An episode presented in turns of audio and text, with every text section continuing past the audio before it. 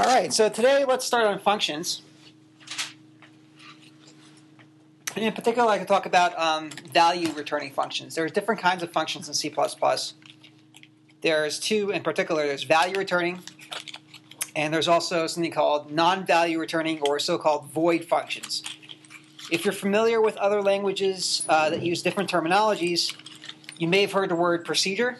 And in C++, there is no word procedure. In fact, they're just called void functions. Um, I know everyone has their personal taste, I guess. So, so today we're talking about we'll talk about the former, which are value returning functions.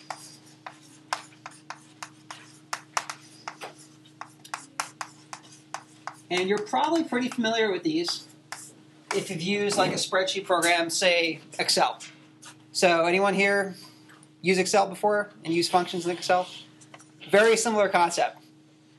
Um, so if you ever use a function in Excel, for example, like sum, um, these are not very very different actually from C++ functions, with the exception that we'll be making our own. So C++ also comes with functions, just like Excel comes with functions uh, to do like mathematical um, operations. Like I don't think there's a sum one, but there's a power one, there's an absolute value one, and these are all in something called a CMath library. So if you pound include the library CMath, you get a whole mess of these guys. and I'm sure your book has a listing of them. We'll go over a few of them. And these are called predefined functions. Much like the sum function Excel is a predefined function. So somebody else wrote it. When you bought Excel, right, it came with the sum function. You don't have to write it yourself. In fact, I believe you can write your own functions in Excel using, I think it's VBA or Visual Basic for applications. I, I'm not sure what they use anymore. Anyway, you can write your own functions in Excel, and we'll be writing our own functions in C++. Differently, though, so they won't translate. So these are so-called predefined functions. And I'll abbreviate functions quite a bit as FNCS. My pre-calc teacher used to do that quite a bit, so in undergrad, I don't know, I just picked it up. Anyway, so you have a bunch of very useful functions, in particular in the CMath library, that are uh, mathematically oriented. And there are other libraries that have other sorts of functions. Um, for example, there's a cctype, I believe, is another name for it. So you can pound include um, cctype. And I think there are functions in here for like formatting and deciding whether or not uh, a particular character variable is a punctuation or if it's an alphanumeric character. Um, so you don't have to use, like, for example, the ASCII value to determine that or the ASCII table. So there's a whole mess of these libraries, and I recommend like sort of like versing yourself in these libraries so you don't have to reinvent the wheel um, when you're writing your own programs. So you want to try and avoid rewriting code for yourself for your own program that um, a corresponding function in these libraries already implements. So these are called the standard C++ libraries. They're also called the STL or standard template libraries. We'll get into that later in the course. But these are basically code that it's available for everyone to use. So they're part of the standard uh, distribution of C++. If you're using something like Microsoft Visual Studio, there may be other things in there that are not standard with C++. They're just particularly um, available for Microsoft Visual Studio and like .NET technologies. We can't use those in the class. So there has to be in the, in the standard library for C++, which basically means that you can take your source code on different types of machines, like for example on a Unix machine, on a Windows machine, on a Mac machine, and using that compiler that's particular for that operating system or that architecture, you can compile the same code. And C++ is, is called portable in that sense, that you can take your sor- same source code and compile it in different in different machines or different architectures and get the same program. That's the hope. Actually, it's not true, uh, but it's pretty close. So, yes. Is it just R compile that takes that C math? Is it math using math.h? There is a set of libraries that have um, .h extensions, and that's considered to be deprecated. So that's like the old libraries, quote unquote. They still work, you can. I think there is like a math.h, uh, but you're encouraged to use these new versions. So if you're familiar with the older ones, um, try to use the newer ones. Yes. Math.h is identical to CMath. Is it? It's the same thing. It's it's a symlink. Okay, there you go. So yeah, it's it's supposedly like a new specification. And by new, I mean when I was an undergrad taking my first programming course, guess what they told me that, that back then too. The new specification is to use the non.h libraries, and that was many many years ago. So by new, I mean things don't change that drastically as far as language specifications go. You can sort of think of like how often the English language makes major changes. It's not often, so, or ever. anyway, yeah, you're encouraged to use these. Any other questions? No? Okay, um, so feel free to look in your book, and also there's a very good website I, I particularly like. It's called cppreference.com. Um, that has like a long listing, and I have these links up on the course webpage on their programming to, uh, references. That has a long listing of like all the kind of functions that are in libraries. However, at this point in the game, um, you're going to have some trouble reading those because a lot of them deal with like pointers and templates, and we haven't got to that yet. So you can try reading them; they'll give you examples. It may be a little cryptic at this point. So probably your book is a better source. And of course, I think the lecture notes also have some examples. We'll do some in class as well. All right, so let's let's talk about um, some motivation for using functions. And if you've ever used Excel or any kind of um, spreadsheet programs, I think you probably already have a good sense of what the motivation of functions is. So you don't have to like rewrite the code every time if you want to use like uh, a function uh, that's already written, right? You can put all your uh, all the sort you know all the code that sort of corresponds to many different projects into one place, and everyone can use them.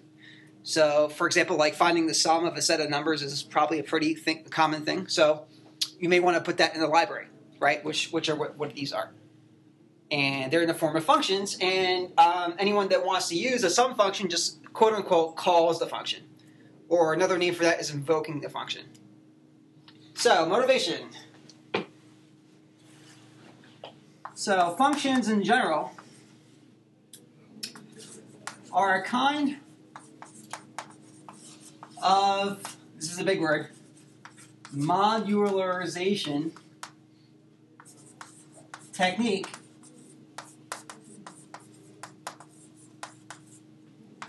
in C++. So what do I mean by modularization? You may have heard this word somewhere. Uh, it can mean a, a, lot of different things to a lot of people. In fact, even the word mod, module, and even in like a common language like C++, means different things to different people. So, so what do I mean? so modularization or functions in general allow you to capsulize code or encapsulate code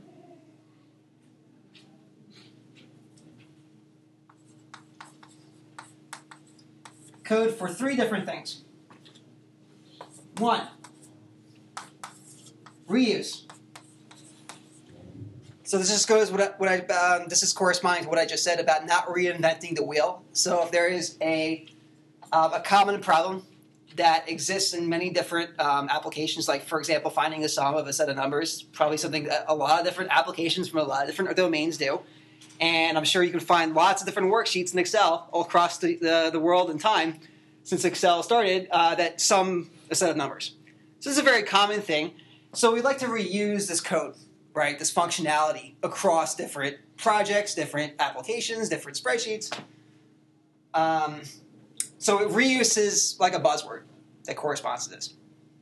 So we can write once and then use it many times. Very good. Okay, but that's not always easy. Because you need, when you write functions, when you make your own functions, you sort of have to anticipate how your functions are going to be used. What are the inputs to my function? What are the outputs to my function? Because you, your function will, will probably be, be used in different sorts of like contexts and domains. So it's not always easy to achieve reuse, but we'll, we'll, we'll take a look at that. Another common motivation for functions is something called abstraction. So you have a very difficult problem at hand, and perhaps you're not really uh, entirely sure how to go about solving it directly. Uh, functions are a great way to abstract away details of the complexity of your problem. So you can think of functions as sort of being like a black box, and you'll hear this term a lot in this class. And this is not true of all functions, especially when we get to void functions, which are non-value returning. But for value returning, and by the way, in C++, you can mix those. You can have void functions that return values in other ways. We'll do that too. Uh, you can think of a function as a black box. So maybe you're not, you know, you're writing your palindrome homework and you're you're totally, you know, bummed out about this palindrome problem. You can't figure it out. I don't know how to, how to find out if a, in, a sequence of integers is a palindrome or not. I do, however, know how to ask the user for a set of numbers, capture them in an array, and then print out whether the, the, the array is a palindrome or not. So what you can do is say, okay, well, I'm going to make a black box, and I'm going to call it, um, is it a palindrome?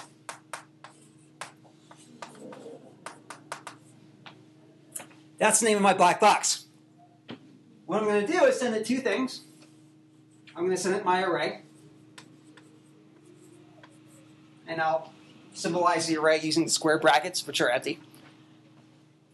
And I want it to say whether or not the integers in this array are indeed a palindrome, or they make up a palindrome.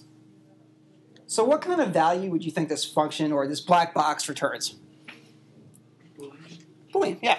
True or false, right? Yes or no? So you have a set of inputs and you have a desired output. And in fact, just like the math world in C++, functions can only have one output.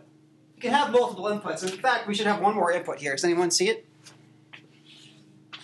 What should we also input into this black box? Which, by the way, is going to be a function. Yes? Size of the array? Exactly, right. Why is that? Yeah, anytime you work with arrays in C++, you always need the size. You sort of have to carry one along with the other for the ride. Good. So here is a black box um, that has two inputs and one output. And in fact, you can make your own function called is it a palin or is it a palindrome? And you could utilize that in like multiple applications that may need to do that or may need to decide that. And at the same time, you can abstract away the complexity of whether, um, of actually filling in the details of this box.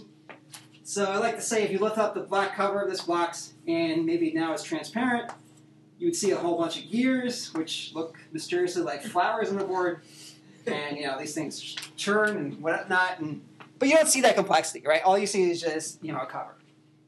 Um, so you can go about doing other things that maybe you are, you know, you do know how to do, or you can come back and do this later. And this is also called like a top-down approach to um, to problem solving. In fact, uh, you can write the code that invokes this function or calls this function without even writing the function, and in fact, it can even compile. When you run it, though, not much will happen. Um, but you can write like sort of like a skeleton that defines the inputs and outputs, but not really like how one is mapped to the other. It's very powerful, actually. That's called like top-down um, problem solving. All right. Lastly, functions are great for testing, or so-called unit testing.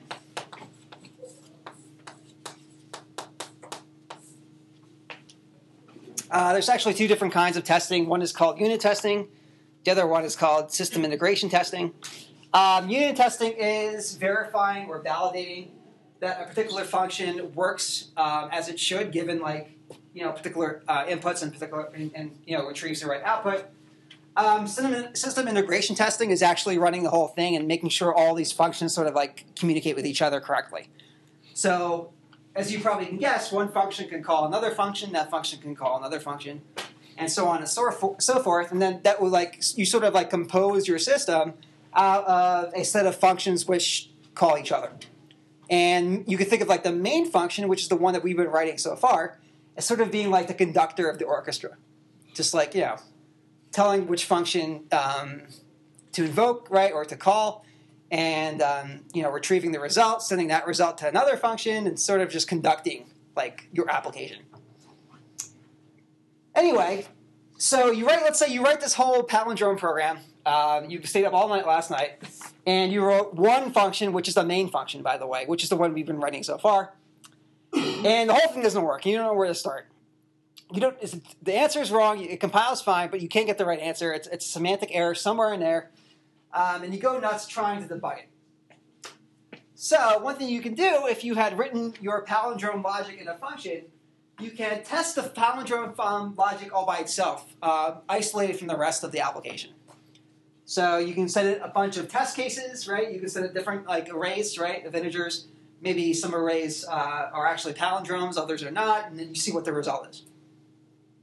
So it's sort of like like sort of like a very small testing. So you don't test the entire application, but just a very small part of it. And functions are great for defining boundaries that make testing easy. So when you're when you're building more complicated applications, and you sort of like compose these functions together and fit one inside the other, um, and you're building them from the ground up or a bottom up approach, you can be assured that you know the smaller pieces in which your infrastructure is built out of uh, work correctly. It's it's quite assuring. Unfortunately, in this course we don't get to like these really big, uh, complex applications because we only have ten weeks. Um, so some students I found over the years have trouble like identifying with the motivation of functions. I totally see why, because a lot of the things we do are sort of like small problems, you know, or or um, abstractions of the real world. Uh, it's going to be hard to to see the motiva- motivation of functions all the time. So, for example, if we wrote a function called average, right, which takes in a set of integer, uh, an array of integers, and a number of valid integers in that array, and outputs, let's say, a double, right, as the average. And you only call this this function from one place in your program. So what's the point of writing the function, right? I could have just wrote the code right there. It's like two lines, right? Um, so in that sense, you know, you don't get a lot of motivation from using functions. But you can imagine that you sold, you know, your uh, your average function to the 202 class, and for five bucks, and you made like you know a lot of money. So that would be motivation. So I don't know. Okay. All right, so let's take a look at some predefined functions. Um, two which are in the math library. Uh, one is called pow. Another one is called ABS. And if you look at, for example, pow, which is the power function, you looked at it as a black box, uh, there's a couple different components to functions. One is its name. So every function has a unique name, hopefully. So this function is called pow. It's in the CC, uh, excuse me, the CMath library. And it has its name and it has a number of inputs, or reserved in many inputs, as I like to say. And for value returning functions, you'll always have one output. Um, for void functions, however, it could be like 0 to 1. So, um, but for value returning functions, we'll have 0 to many inputs and only one output. Uh, it may not be clear what a zero arity function will be good for. Um, so if you have a function that has no inputs and, and one output, for example, um, these things do actually exist, like in set theory, things like that. So, um, but that won't be clear from from our context. But um, we'll get to that. Okay. So the inputs to pow happen to be what? Anyone want to take a guess? What would you think you can send the power function? A base and Yeah, a base and exponent. Good. And it's common convention to write um, like sort of like a name for the input, so you can name your inputs. And its type. So, what would the type of a base and exponent be? What would you think? In C terms. Yeah, doubles. So we write double base and double exponent.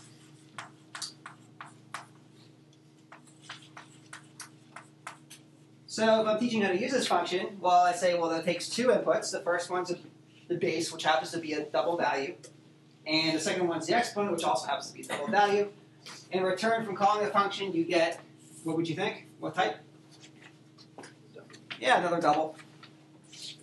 And by common convention, it's not typical to like sort of name the output because there's only one.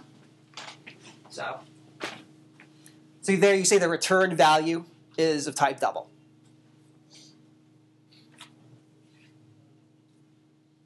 All right, so how would you go about using the pow function in your code?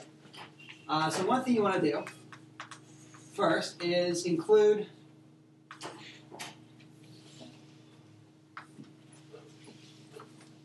CMath. And by the way, we'll hopefully get to the point where we, where we write our own libraries. Uh, but we'll, we'll have a collection of functions in those, and you'll include those as well in your program. All right, maybe you'll include IOStream uh, using namespace standard, and you have a main function. Okay, so one example of calling this function would be as follows. So the first thing you want to do before uh, the call a function is provide its name. So the name is pow. And again, this works like in Excel, except there's no um, equal sign before the function name. And just like in Excel, you have open and close parentheses, and in those you pass something called arguments. And in fact, the power the power function or pow function takes so-called two arguments, and they're both doubles. So it takes a base as the first argument, and it takes um, the exponent as a sec- second argument. So what you send to the function is called arguments. I like to abbreviate these as arg, args, args, or arguments. So those would be the arguments to the function. So for example, maybe you send it to um, integer literals, which is okay, right? Because it takes type double, but you know, integers can be implicitly converted or coerced to uh, double values. All right, maybe you want to do something with the value returned.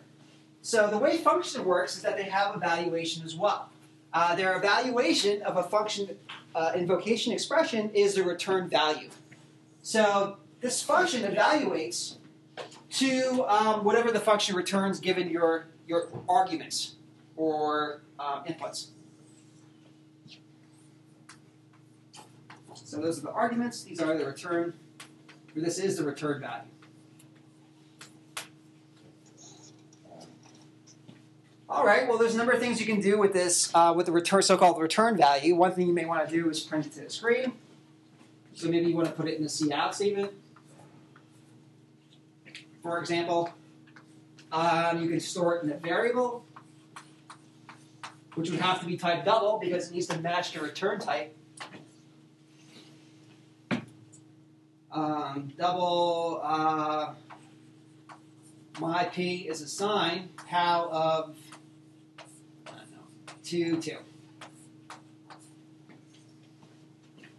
And then this would print what? Eight, yep, prints eight. And if I outputted my P, what would that print? Four, right?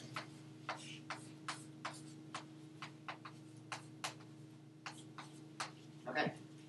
So you can either um, you know output the, the return value functions. You can you can capture them in, in, variables. You can do you can send the output of one function to another function.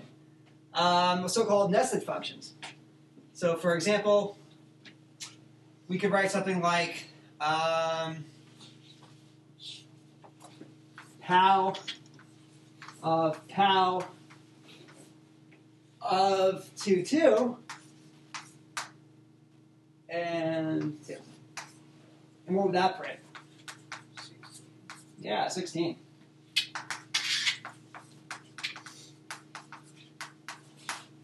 Do they have to be double? Like double? Um, the arguments? Can you say integer? Well, what happens there, it's called an implicit conversion. So remember we went through this, uh, the conversion of different types. So we said that it's okay for an integer value to be stored in the double variable because integers are four bytes and doubles are eight bytes. So that's why we go through a jargon about like how big, you know, different types are. So Right. But I mean, if you put integer, integer minus p, would it still work? if you place like like a static hash to convert it to integer, Yeah. I mean, well, it's already integer, right? okay. Yeah, so there's an implicit conversion from integer to double. Um, and in fact, if you're the designer of this pow function, let's say you're the designer working on the CMath library, for example, um, you pick double just for um, flexibility. It's that you could have like a pow function that explicitly takes integers, but it wouldn't be very useful. Yeah. So, I mean, it would be useful, just not a lot of time. Right. so, um, so when you declare that you have a double input, for example, you can put any arbitrary expression that evaluates to a double there. And if it doesn't evaluate to a double, um, it can be implicitly or explicitly converted. So here we have implicit conversion between integer and doubles. Um, how would you do an explicit conversion? What construct would you use? It Starts with an S. It has a C in it as well. Static cast, anyone remember that one? Right, the explicit conversions. So. Okay. Um, how about absolute value? So absolute value is an example of a function with a, uh, or it's a unary function or a one-arity function. So it has one input and one output.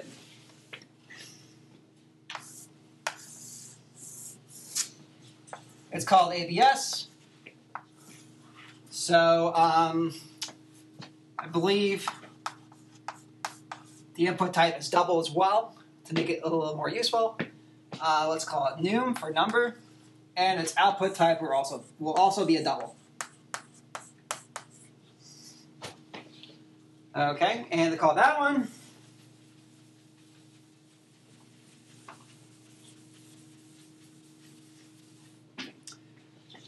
Let's see, we can do, for example, uh,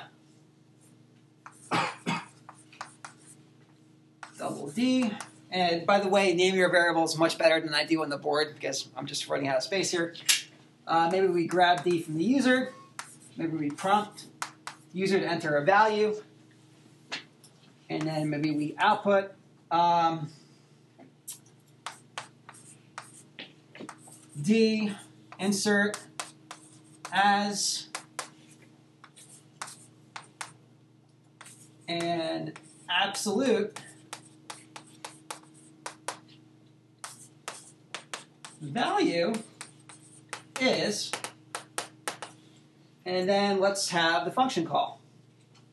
In fact, let's do it right inside the cout statement. ABS of what? Yeah. So D would be your argument. Yeah, should probably have a dollar.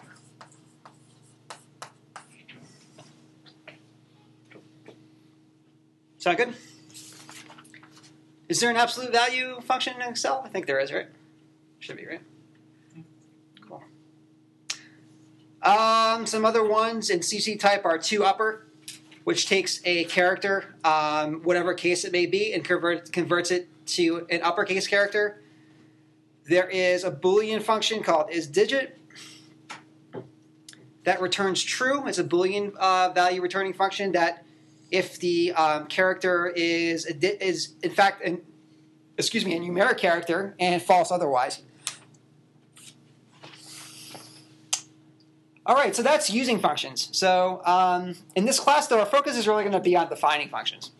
So yeah, you're going to be using functions from different libraries, and you're, when you're writing your own functions, you may actually use functions from different libraries as well. We'll write our own libraries. But let's take a look at how you would go about writing these functions.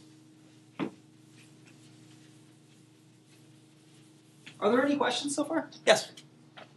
For uh, double type, uh, do you have to use fabs for? Oh, um, yeah, probably. Yeah.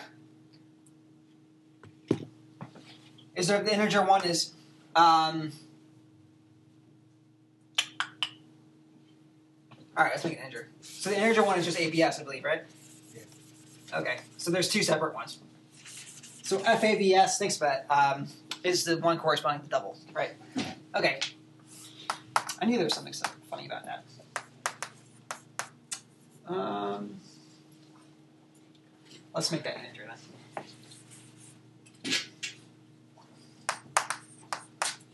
What you guys expect, like the code I wrote on a board to compile? All right. Uh, so, how would you go about writing ABS? So let's say, all right, I just went through this whole spiel how you shouldn't reinvent the wheel, and instead of writing your own functions or own code to do things, you should look at the libraries first to see if there's anything there you can either utilize or you know use in place of. Uh, so I'm totally going to break that right now. And I'm going to ask the question, well, how would you, if you wanted to code your own ABS, let's say you're really stubborn and you're like, ah, heck with the, uh, the C math library, I'm going to write my own math functions um, because I have nothing else better to do on a Friday night, for example. So I'm going to make a function called my ABS because I'm fantastic. So let's say you said that. So let's say the function is called my ABS. And it's going to have the same inputs and outputs. So it takes in an integer and returns the absolute value of the integer. Uh, oh, by the way, the absolute value is just um, the value without a negative sign. Um, so, for example, if you input, let's say you input negative 5 here, what would the output here be here? Yeah, so negative 5 as an absolute value would be um, just 5, if you're not familiar with absolute value.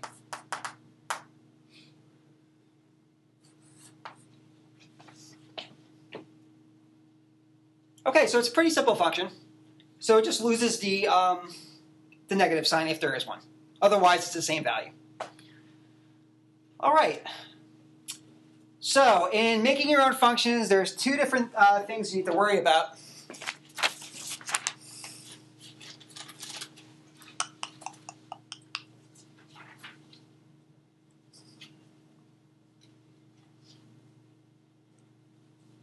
Let's talk about that. So, this. So defining value returning functions.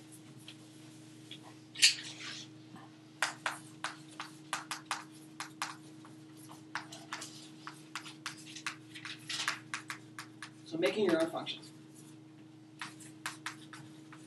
Which, by the way, is what the midterm is going to consist of. I'm probably going to ask you to write three functions. And functions, another thing good about function is is that you can really scope the problem. So if I say, all right, given these um, three inputs, you know, how would you get this output? So you have to worry about like, you know, using C in and C out. So they're great for exams. Uh, I should also note that a lot of these functions won't have like um, C in or C out statements.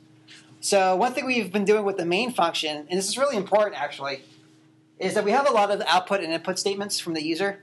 And the main function sort of like coordinates with the user a lot. You'll see that in a lot of projects we do. However, um, would you expect the ABS function to have like an input statement, like a C in or a C out, when you use it like this?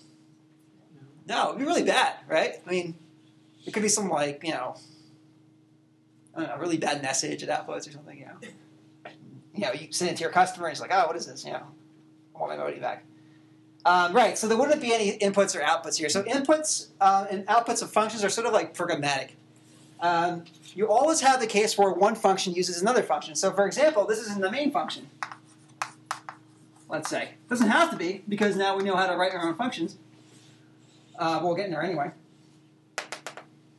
Um, so here you have the main function calling the ABS function. So a lot of times functions are sort of like programmatic interfaces to other programs. So the main function uses the ABS function, and um, it doesn't. ABS doesn't uh, use C in or C out. It just you know has an argument and it has a return value. It's really like a difficult um, concept to grasp at first. I think a lot of students have problems with that, um, especially in the midterm where I see a lot of like input and output statements for like for inputs you already received. So for example, like here I'm saying an ABS takes as an argument a number, right, which is an integer. And when I ask someone to write ABS, for example, they may have like C out, enter a number, C in, extract number, you know, and you already, already have it. So that, that's a common mistake I see. Um, so it's all about defining bounds around your code. Okay, so how would you go about this? Defining a value return, uh, returning function. There's two different steps. In fact, it's really coincides with non-value returning functions as well. The two parts are as follows. Function declaration and function definition. And oh, by the way, it sort of sounds like variables, right? We declare variables for example, we'll say you know integer um, array AR, right? Or we'll say um, char ch for a character. So in that sense, you declare a variable, right? You give it a type, and you give it a name. Um, functions are similar in that you give functions names, you give them return types, but you also give them something called parameter types or parameters. So, as I mentioned before, arguments are what you send to the function. They're the actual values that, when the function is used, is sent into the function, uh, which may or may not be used to produce the output. Parameters, however, are sort of like on the inside of the function. So this is called a parameter. And I'll abbreviate that P-A-R-A-M quite often. And parameters are mechanisms for the definition of functions to refer to the arguments. So they refer to the arguments abstractly because when you're writing a function, you don't actually know where it's going to be used or how it's going to be used. Um, you know that there's one input. So you can think of like one person's out here, and their point of view, they're sending arguments. In fact, there could be many people out here, right, using this ABS function. And there's one lonely guy in here, sitting on a chair. It reminds me of the guy in uh, Fenway Park that, that does the scoreboard. In fact, I think there's two people in Fenway Park in Boston that do the scoreboards. Is anyone familiar with Fenway Park in Boston? Yeah, they, they have, there's I think they're the only park in the nation that still has manual scoreboards. So I sort of think of like you know the guy sitting on a chair. Although he get, you know he or she gets to watch the game for free, but uh, that's pretty cool. Uh, anyway, so there's let's say there's one person in there, and um, you know they only they can't see outside the box. They only can see like there's one slot here, and all I see is stuff coming out uh, inside rather, all the arguments, and they refer to those arguments as a parameter. So it's sort of like the one, the name of the slot that this guy can see. So to this guy, this is a parameter. To this, to these people, these are arguments.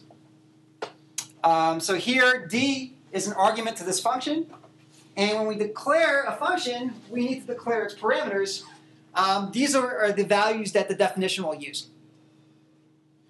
So sort of also like the interface. How do you use my function? What are its inputs? What are the output? What is the output, I should say? What are the inputs? What is the output?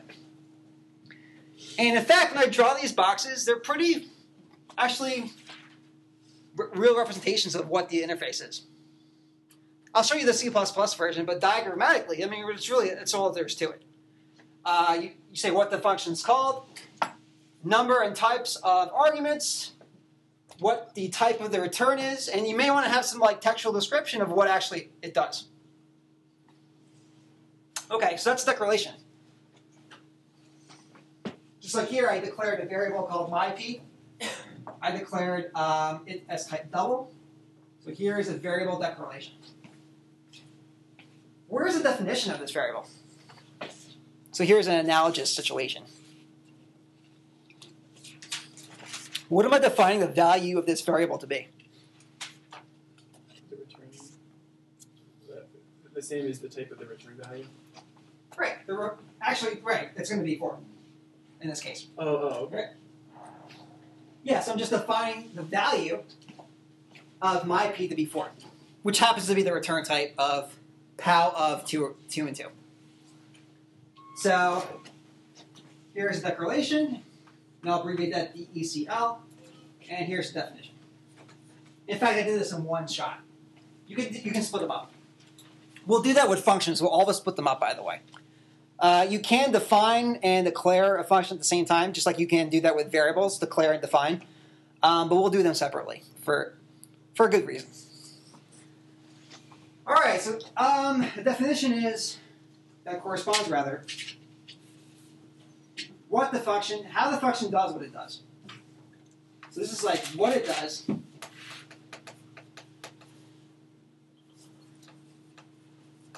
Without delving into the details of how it does it, and the definition corresponds to how, in fact, it does, it does what it does.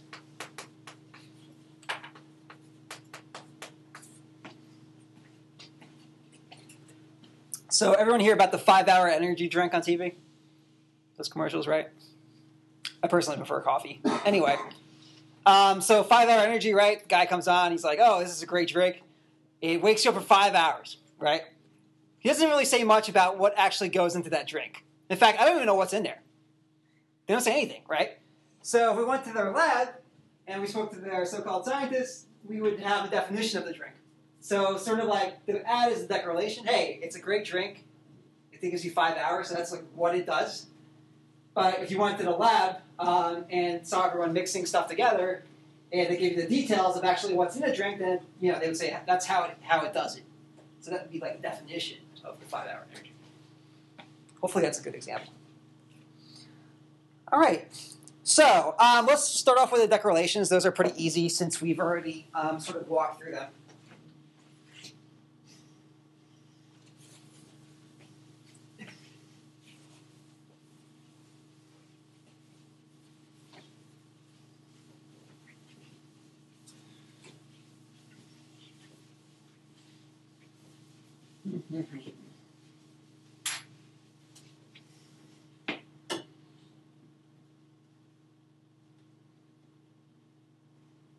All right. Um, what I usually do is declare functions before the main function.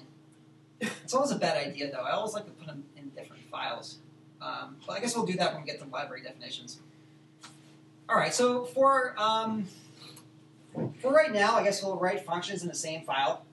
Uh, but you can imagine with, with, with library function libraries like um, CMath and um, CCtype and even IOStream, these things are different files, right? They're different files from what we've been writing, writing so far. Uh, however, just to go over this, you know, the syntactic rules and the semantic rules of uh, function definitions and declarations, let's put it all in the same file for now. So the program with a function uh, defini- definition is going to look something like this. So it's going to be, you know, your usual um, library includes up here. Maybe we'll use like CMath or something. All right, followed by using namespace standard.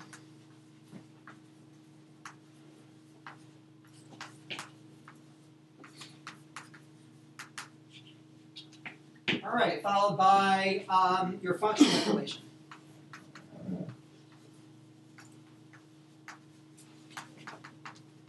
So you may have a number of functions in your program. So after use, using the namespace standard, we'll have the declarations of functions. Um, this is in fact not required to do it this way, uh, but we'll do it as like sort of like a template, quote unquote, uh, for the time being. All right, so in declaring a function, uh, the first thing we need to do is write its name. So we'll call this one myABS. So that's one part. The other part is its inputs. Um, so the way we specify the inputs or the parameters to, to a uh, function are as follows. So we have open um, left paren, followed by the type and names of the um, parameters. In fact, all that's required is actually the type, the parameter. Uh, that's all you really need. However, it's really good a good convention to um, put the names in there as well. It doesn't hurt. So we'll do that. We'll call it I'm done. So this one has one parameter. So we list it as uh, its type and its number. Excuse me, its type and its name. If you were doing like my pal, for example, with one with two parameters, you would uh, separate those by a comma. So it actually looks a lot like a function call, which is what this is. So this is a function call, or sometimes it's also called a function invocation. Either one is fine. I'll abbreviate invocation as inv. And here's a function declaration, and after this we'll have the function definition. So there's really three parts to functions. There's invocations, there's the declarations, and there's definitions. And they're really easy to get confused because they, they really look similar. In fact, declaration of the function really looks similar to the invocation. What's one difference? How do you know this is an invocation and this is a declaration? Even though we're not finished with it yet. Any ideas? Oh, yes. Oh, it's got the data type. Right. That's how, that's the only way you know. Data type. Right. The invocation has the actual just the argument, right? Um, and by the way, a good a good way to remember arguments and is to think actual. Like sometimes they're called actual parameters. Um, right. So this doesn't have a data type or a return type, which I'll get into next, and this one does. All right. Next thing you do is list its return type, and this one returns int. And let's pretend we'll do a mypal. We won't actually implement it um, or define it rather. But suppose we did that, we would perhaps maybe a have a declaration like this. Uh, base and X money.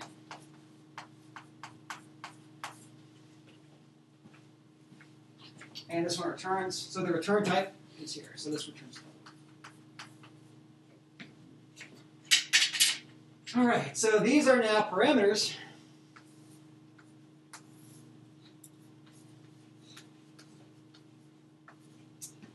And this is called a return type.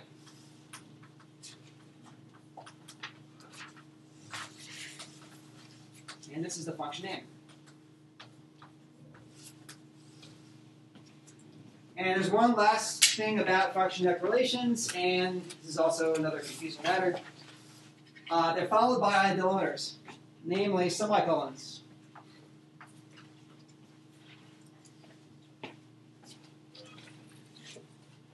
And by the way, declarations are also called prototypes. To confuse you further. I didn't do it, I swear. Um, so yeah, I will use declaration and function prototype probably interchangeably. Your book will probably do so as well. Does anyone know what they call them in the book? Everyone should know, right? Because everyone's done the reading before class, right? Did they call them declarations or prototypes? All right, never mind. Um, should I make that an extra credit question? anyway, I'll interchange between those two. Um, definitions are also called implementations.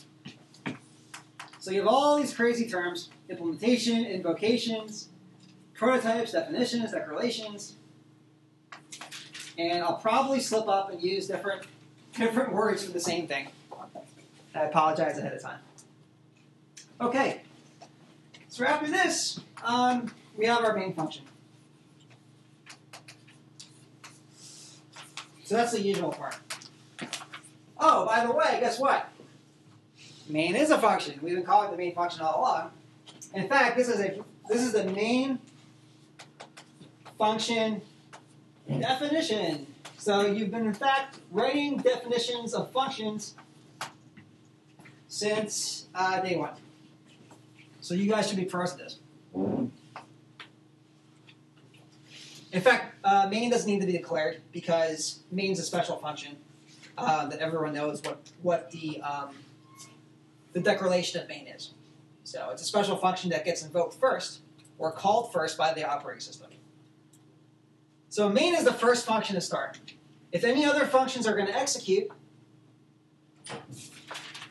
I'll add that to the list. Function call, ah, function invocation. Um, function execute is sort of a subtle difference. Execution. Anyway, if any other function is going to be invoked, it's going to be through main. So the only way another function gets gets executed is through main, calling it. You can sort of think of calling as like picking up a phone and know, go to work or something. Or uh, what is it, the phone a friend on that that TV show? Yeah, the Millionaire TV. You're right. So you can first. I guess that's why they call it call. Phoning a friend. Uh, okay, so you can think of it that way. If that helps. All right. So how do you how do you define functions? I'll finish this up here.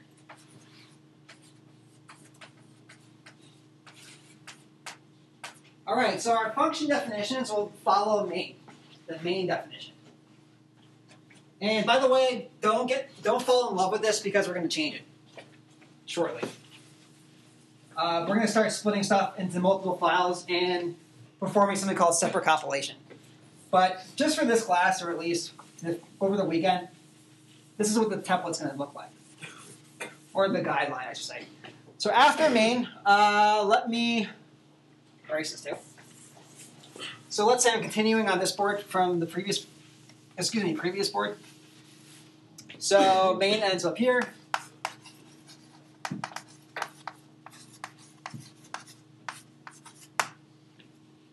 Then we'll have our function definitions.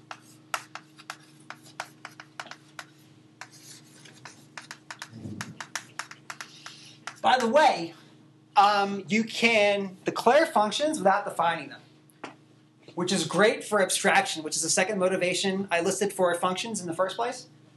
Um, you can declare the function before main and specify the uh, numbers and types of arguments, or parameters rather, and its return type, and use it main. You actually can call these things in main without actually defining them.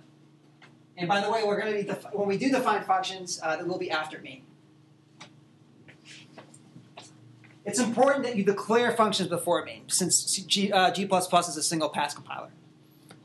Um, so it does something called type checking, and it makes sure, it, um, it verifies rather, that you're calling the, you know the right function, right? Matches up the name of the function, matches up the types and parameters, and return types and all that stuff. It's called type checking. Anyway, so G++ needs to know about how functions are declared or uh, their interface. All right. So what I was saying is that you can actually declare functions, call them, uh, but never define them. See, and you can compile that as well. Um, your program won't do much. It's sort of like analogous to declaring a variable, never defining it. I don't know, but using it somehow. That probably would be that. Anyway, you can do that if you're abstracting like a large problem. So if you're going to be making your palindrome homework, for example, and you wanted to write the uh, is a palindrome function, um, you can just declare it, call it from main, pretend like it was defined, but it's not really. So your function just won't, your, uh, your program won't do much. But you can go back and fill in um, the palindrome function, for example.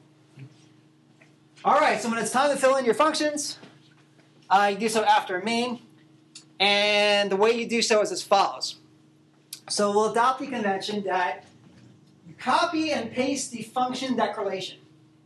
Almost. I'll show you what I mean. So let's say we're going to be defining or implementing the uh, myABS function. So it's just a simple copy and paste job. Int myABS.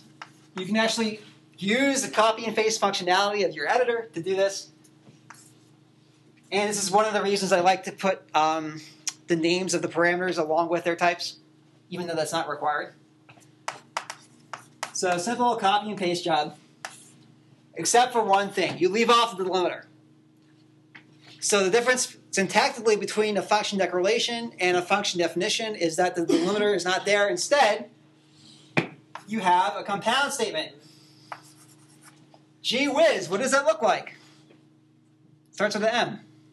The main function, right. It looks exactly like the main function, except that it has a different name.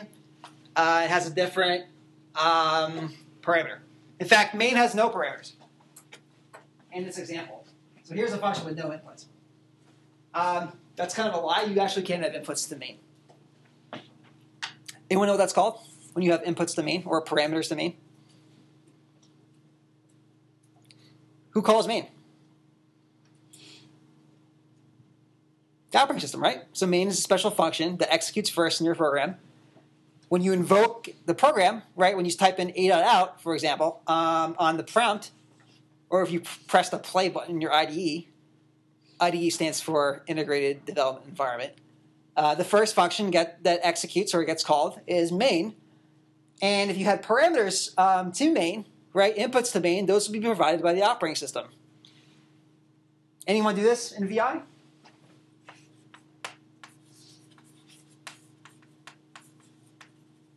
I know everyone's done this, right?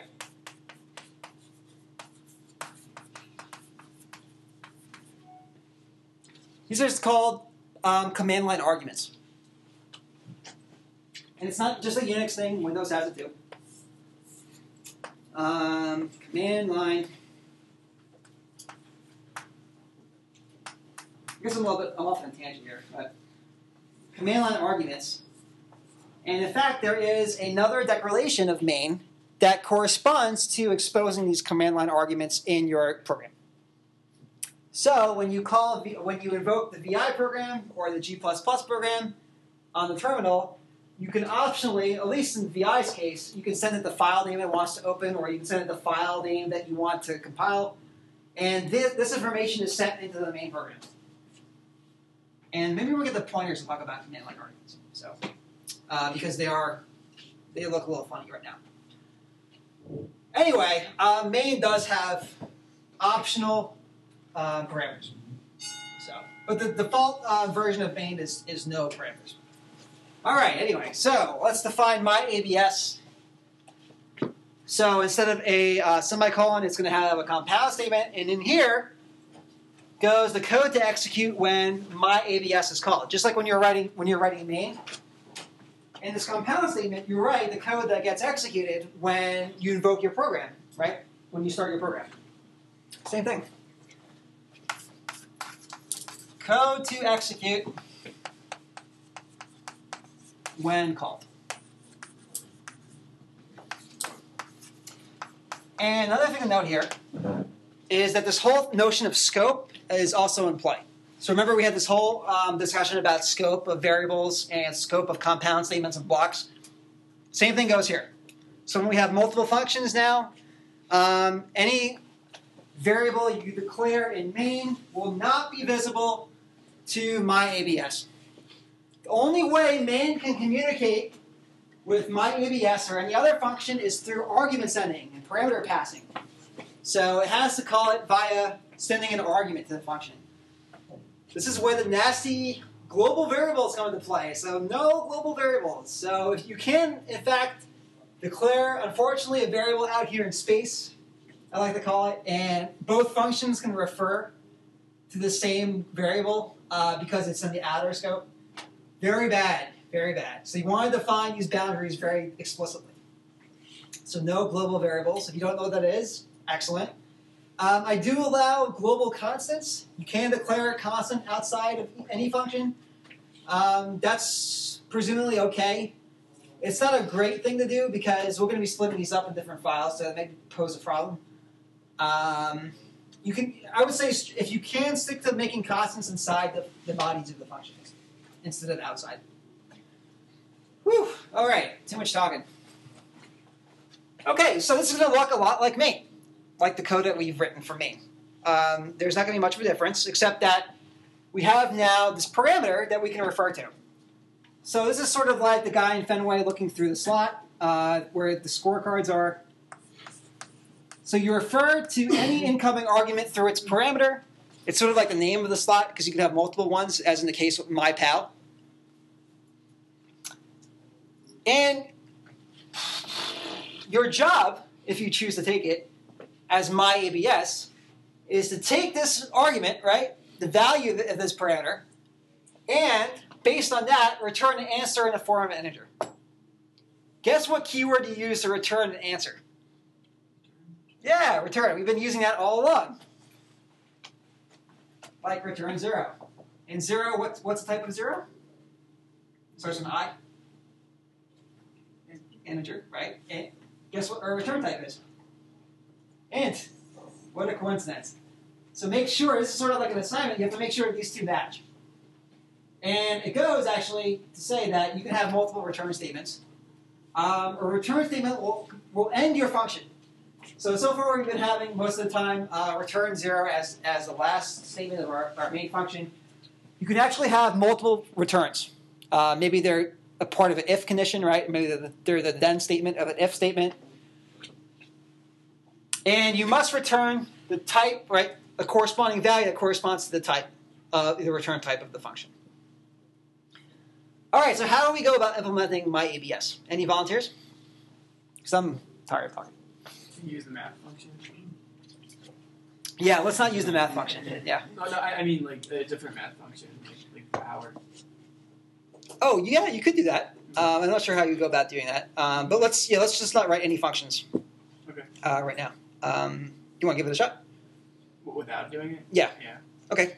So you could uh, you could check if if num is uh, less than one, or is less than zero. Okay. So if num is less than 0 Mhm. Okay. What do you want to do in that case? Then uh, return negative one times num.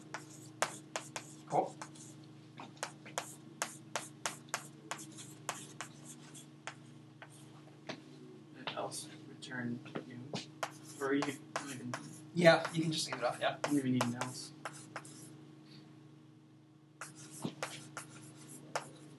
Right. Um, in fact, this is optional. And the reason it's optional is because what I just said that anytime you have a return statement that ends the program, so you can actually leave off the else clause here, and it'll be fine. Because uh, if this condition is true, then you'll end the function. But this is either way is fine. So good, thanks. Um, so if the number is negative, uh, we in fact multiply it by negative one to remove the negative sign and return the substitution of that expression or the evaluation of that expression. Otherwise, we just return the negative, the, the original number.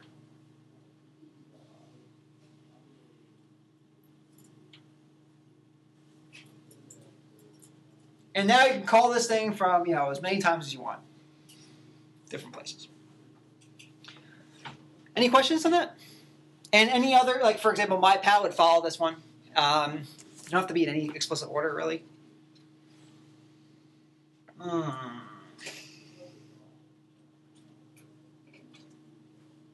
Any questions? Yes. What if the function never gets so like a return that it can do? Yeah. What if you? So the question is, what if you leave out the return statement? Uh, unfortunately, with C++, in particular the G++ compiler, a okay. Yeah, it compiles perfectly. Uh, when you run it, guess what happens? Nothing. Nothing happens. Yeah, um, you would get garbage values actually. So uh, you would get some undefined value memory. So yeah, make sure you return at each control flow, where any point where your, your program can end, that you're returning something. So no matter what, what the control flow is of, of your uh, function definition, make sure that it always ends in a return. It's very important. Thank you. All right.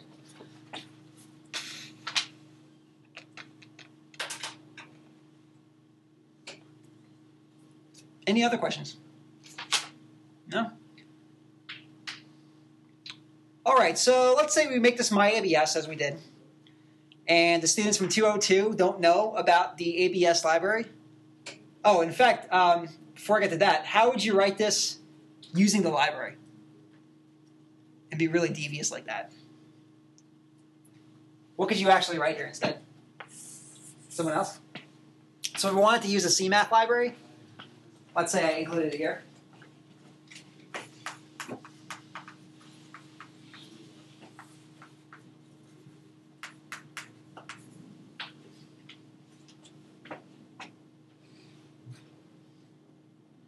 Name of the absolute value function in the CMath library is called ABS. So, if I want to really be devious here, um, what can I write there? Yes. Return ABS. Yep.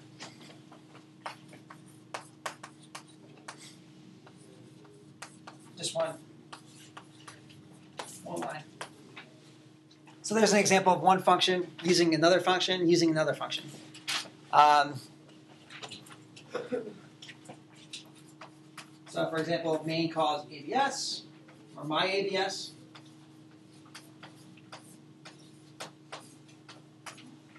My ABS calls ABS, and then so on and so forth. Okay, uh, so one last thing I want to talk about. If there's no other, no other, no other functions, no other questions. No. Okay. Um, Oh, so I was saying that if your buddies in uh, CSE 202, um, they're they're just learning about functions, let's say, and they don't know that ABS exists in, in the um,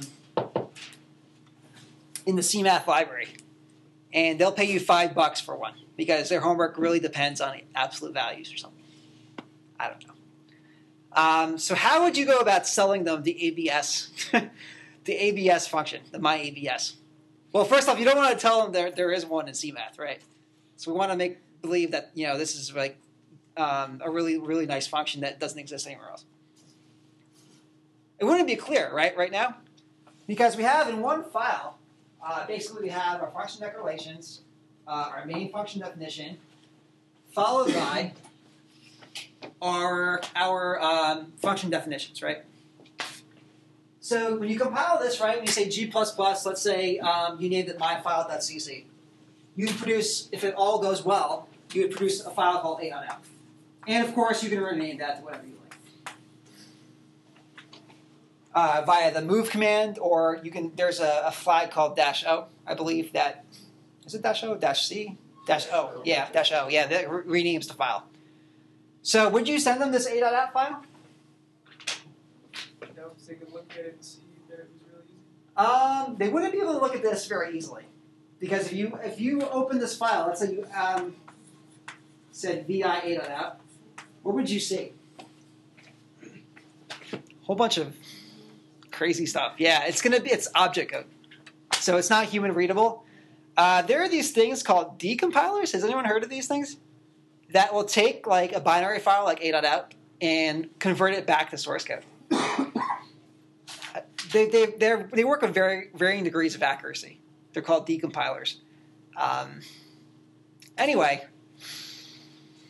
yeah. Um, so sending them the a.out file is not going to be very good. They can't look at the source code. So we're not sending them my file.cc. That would be bad. We want to keep that because they want we don't want them to redistribute stuff on like Napster or something. Um, so, so sending the .out file is not very good because what, what is a program? It's an executable program, right? That basically prints out a file. So they want they want to call this MyID function from their own programs. So that's not going to be possible the way it is right now. So for this purpose, you can make a program that's not executable. In fact, what programs have we seen that are really not executable? Starts with an L. I B. Libraries. Yeah, libraries. So these are programs or functions uh, that exist in a common place for all of us to use that are aren't executable, right? We don't, we can't like run the I don't know CMath program. There is none. Uh, we can't run the pow program. There isn't none, right? These are these are libraries of functions that everyone can use from their own programs.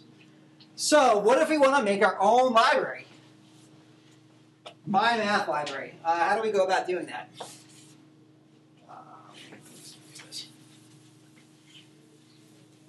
So this is called um, multiple file compilation or separate compilation.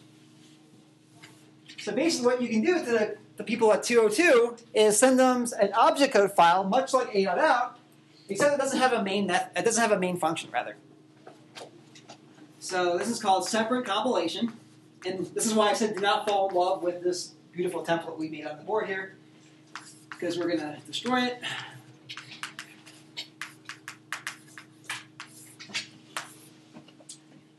So this allows you to compile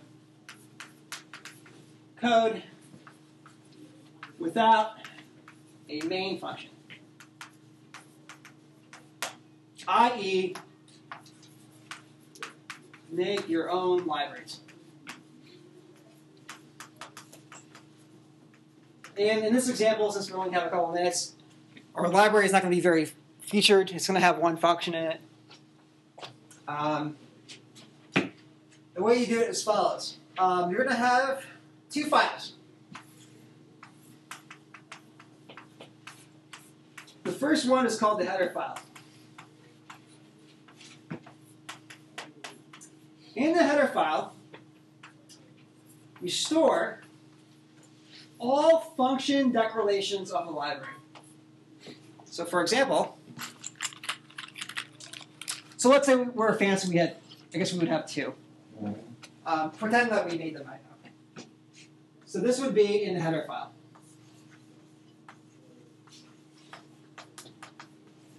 Um, the header file is like a .cc or .cpp file. Uh, one difference is that it has a .h extension. So it ends in .h. So for example, let's call it uh, mylib.h. And if you use VI or you use Emacs or whatever, or Notepad or C++ dev, if you open up mylib.h, all you would see is these two lines. That's it. So in this file, in plain text, uh, will be the function declarations only.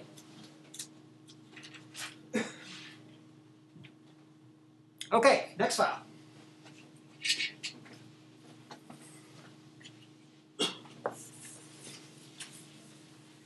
Here.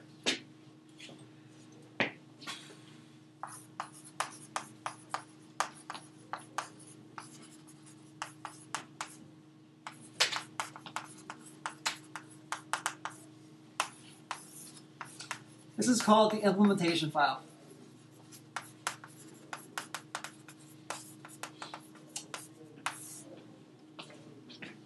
Guess what goes in the implementation file? Implementations or definitions.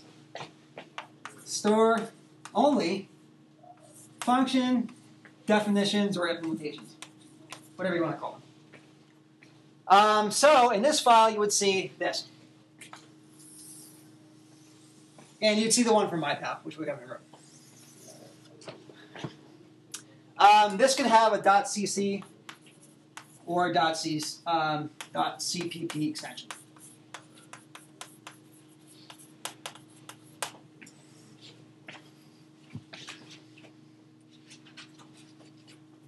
Okay, so you split up the declarations and the definitions. Declarations go in a .h file, mylib.h. Um, implementations go in, or definitions go in the implementation file, which has a .cc or .cpp extension. So, for example, and it doesn't have to be the same name, um, but let's do that just, just for uh, conciseness. And we'll call it mylib.cc. In fact, you could have multiple definitions for um, the same headers, the same header file. So for the, the same declarations, we could have multiple definitions. And this happens a lot when you talk about containers, when we get to that. Um, so some like containers or some like components like uh, will be standard for a lot of people to use, but you can like purchase or download or use different implementations of the same components. And one might be like faster in some certain cases, or one might be uh, faster in other cases, etc. But in this example, such as a small example, we will only have um, one implementation file. Okay, so the next step is to link these two together, and you can use G++ to do that. Command is as follows: G++ um, dash C, so that's a minus sign followed by a C, and followed by this. Oh, I forgot one thing. I'm sorry. Mm, all right, let me continue this. This will be mylib.cc. One thing I forgot to mention is, though, um, you don't specify the mylib.h file in the command line. Uh, one thing you have to do here is pound include the header file. But it looks a little different.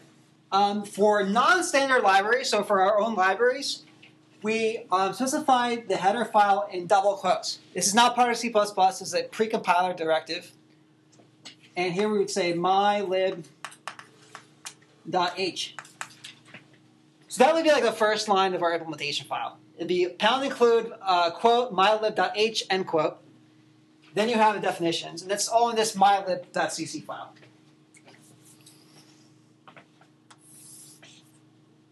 All right, if all goes well, you produce an object code file, which is like a.out, except it doesn't have a main function, and it's going to be called mylib. Dot O. O stands for object code. It, you can't read it.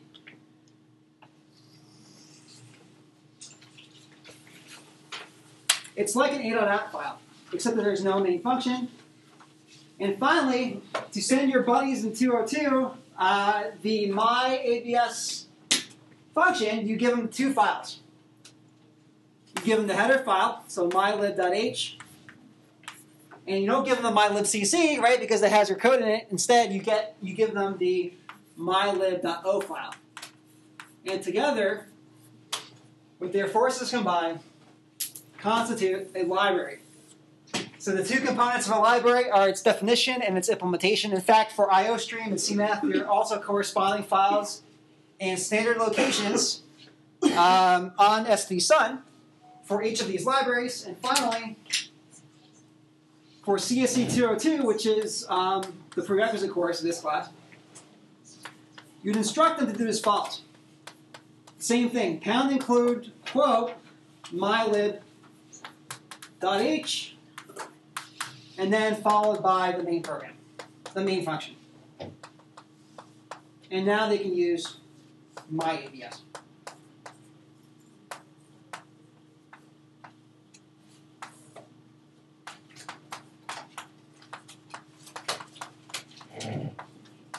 And let's call this file um, 202.cc. And one last thing, you need to instruct the two guys in 202. And you guys should like share the profit with me, by the way, if you need it. Since your library is not a standard location like CMath and IOStream, you need to specify um, the object code file on the command line. So to compile 202.cc, it would be g++ 202.cc, which is what we have normally, but then followed by mylib.o. And oh, by the way, you'd have to have the mylib.h in the same directory. This is all in the same directory. Whew, okay, it's a lot of work to do this. Unfortunately, there's a program, a really great program called Make, which does all this for you as long as you specify a make file. And we'll use that for our projects. Uh, but if you need to know how to do this by hand, this is the way to do it. So we'll be doing this from now on, um, specifying uh, all the declarations in the header file, all the implementations in the implementation file, and so on and so forth. Okay, uh, see you guys on uh, Tuesday.